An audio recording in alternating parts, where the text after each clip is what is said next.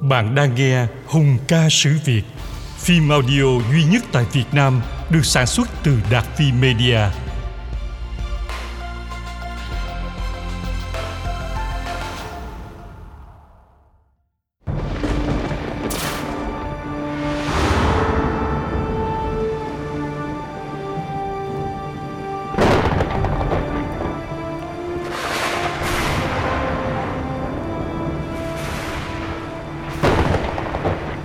Lý Thường Kiệt là một trường hợp đặc biệt trong lịch sử Việt Nam. Ông có thể xem như nhân vật lấy lừng thuộc thấp đầu. Thế nhưng ghi chép về ông thì lại quá ít. Đại Việt Sử Ký Toàn Thư cũng ghi rất sơ sài về Lý Thường Kiệt, gần như chép cho có lệ. Tuy nhiên, có một điểm đáng lưu ý. Lý Thường Kiệt đẹp trai nổi tiếng, không chỉ thời bấy giờ mà ngày xưa cũng có hiện tượng fanboy và fangirl. Tuy nhiên, người xưa không thể sưu tầm poster hay là clip của thần tượng. Họ chỉ có thể ca ngợi bằng thơ văn mà thôi. Ví dụ, Đặng Minh Khiêm, đậu hoàng giáp thời Hồng Đức thứ 18 năm 1497 trong tập Thoát Hiên Dịnh Sử Thi có viết tặng idol Lý Thường Kiệt của mình như sau. Anh em chầu trực chúng đền đài. Tài lược gồm hay, lại đẹp trai. Đánh bắt bình nam, huân nghiệp rạng. Hoạn thần nhưng khác lũ quan sai. Nguyên văn, đệ huynh chỉ xích thị minh quan, tài lược kim ưu hữu mão dương. Bắt phạt nam chinh huân nghiệp trước, thù phi môn ngoại tiểu điêu đương.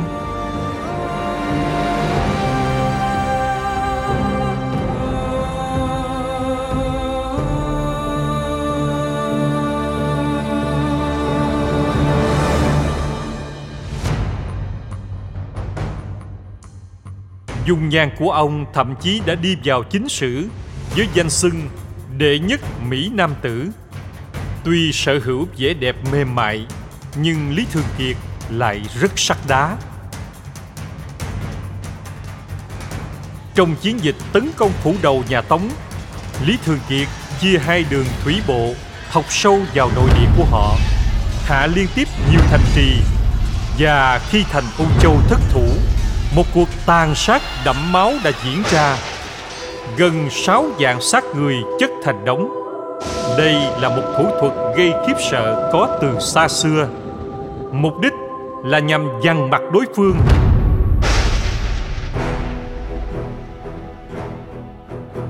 Chính vụ thảm sát này đã làm nhà tống căm thù đến mức tuyên bố lý thường kiệt là tội phạm chiến tranh và đòi giao nộp để đem ra xét xử. Các chiến dịch quân sự của lý thường kiệt thường xa xôi hiểm trở và diễn ra khi tuổi ông đã cao. Điều này khá kỳ lạ vì ông tịnh thân để làm hoàng quan trong cung khá sớm, chứng tỏ Lý Thường Kiệt có một lối sống lành mạnh và thường xuyên luyện tập để thân thể cường tráng, đủ sức đối phó với nội bộ triều đình cũng như việc ngoài biên ải. Trận đánh đỉnh cao nhất của ông là trận Như Nguyệt, diễn ra khi ông ngấp nghé tuổi 60.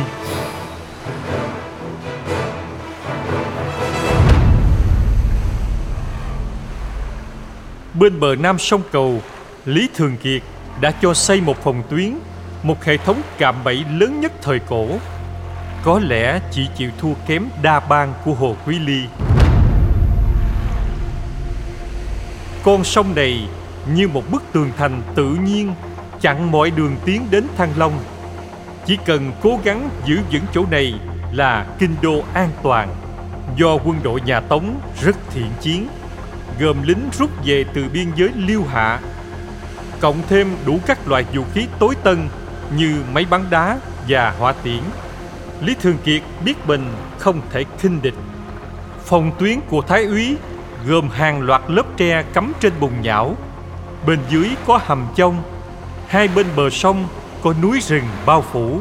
Lý Thường Kiệt hiểu rằng mình phải cầm cự để Lý Kế Nguyên chặn đánh ngoài Vịnh Hạ Long, không thể để quân Tống dùng thuyền tràn như thác lũ sang bờ Nam được.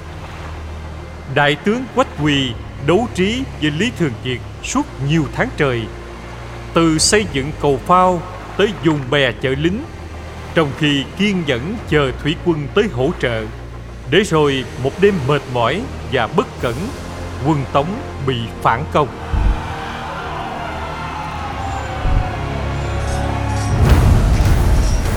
Sông núi nước Nam, vua Nam ở.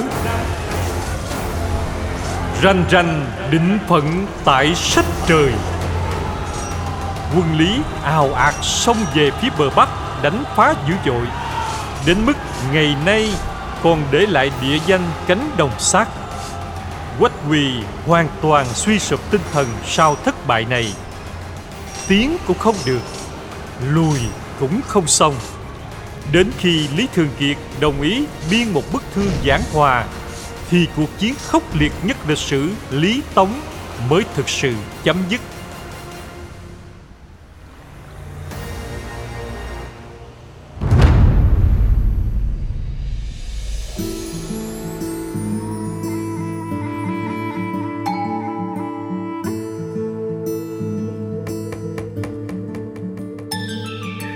Ngoài những chiến công bảo vệ bờ cõi đầy lạnh lùng và quyết đoán, Lý Thường Kiệt đối với dân chúng lại rất hòa nhã.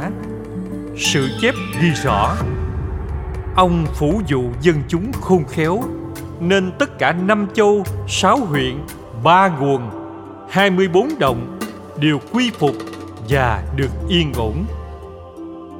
Dù là tội phạm chiến tranh hay một anh hùng dân tộc, đứng dưới góc nhìn nào, Lý Thường Kiệt vẫn là một nhân vật tầm cỡ đã thay đổi lịch sử của cả hai quốc gia hùng mạnh Đông Á. Redick Phạm Vĩnh Lộc Người đọc Đạt Phi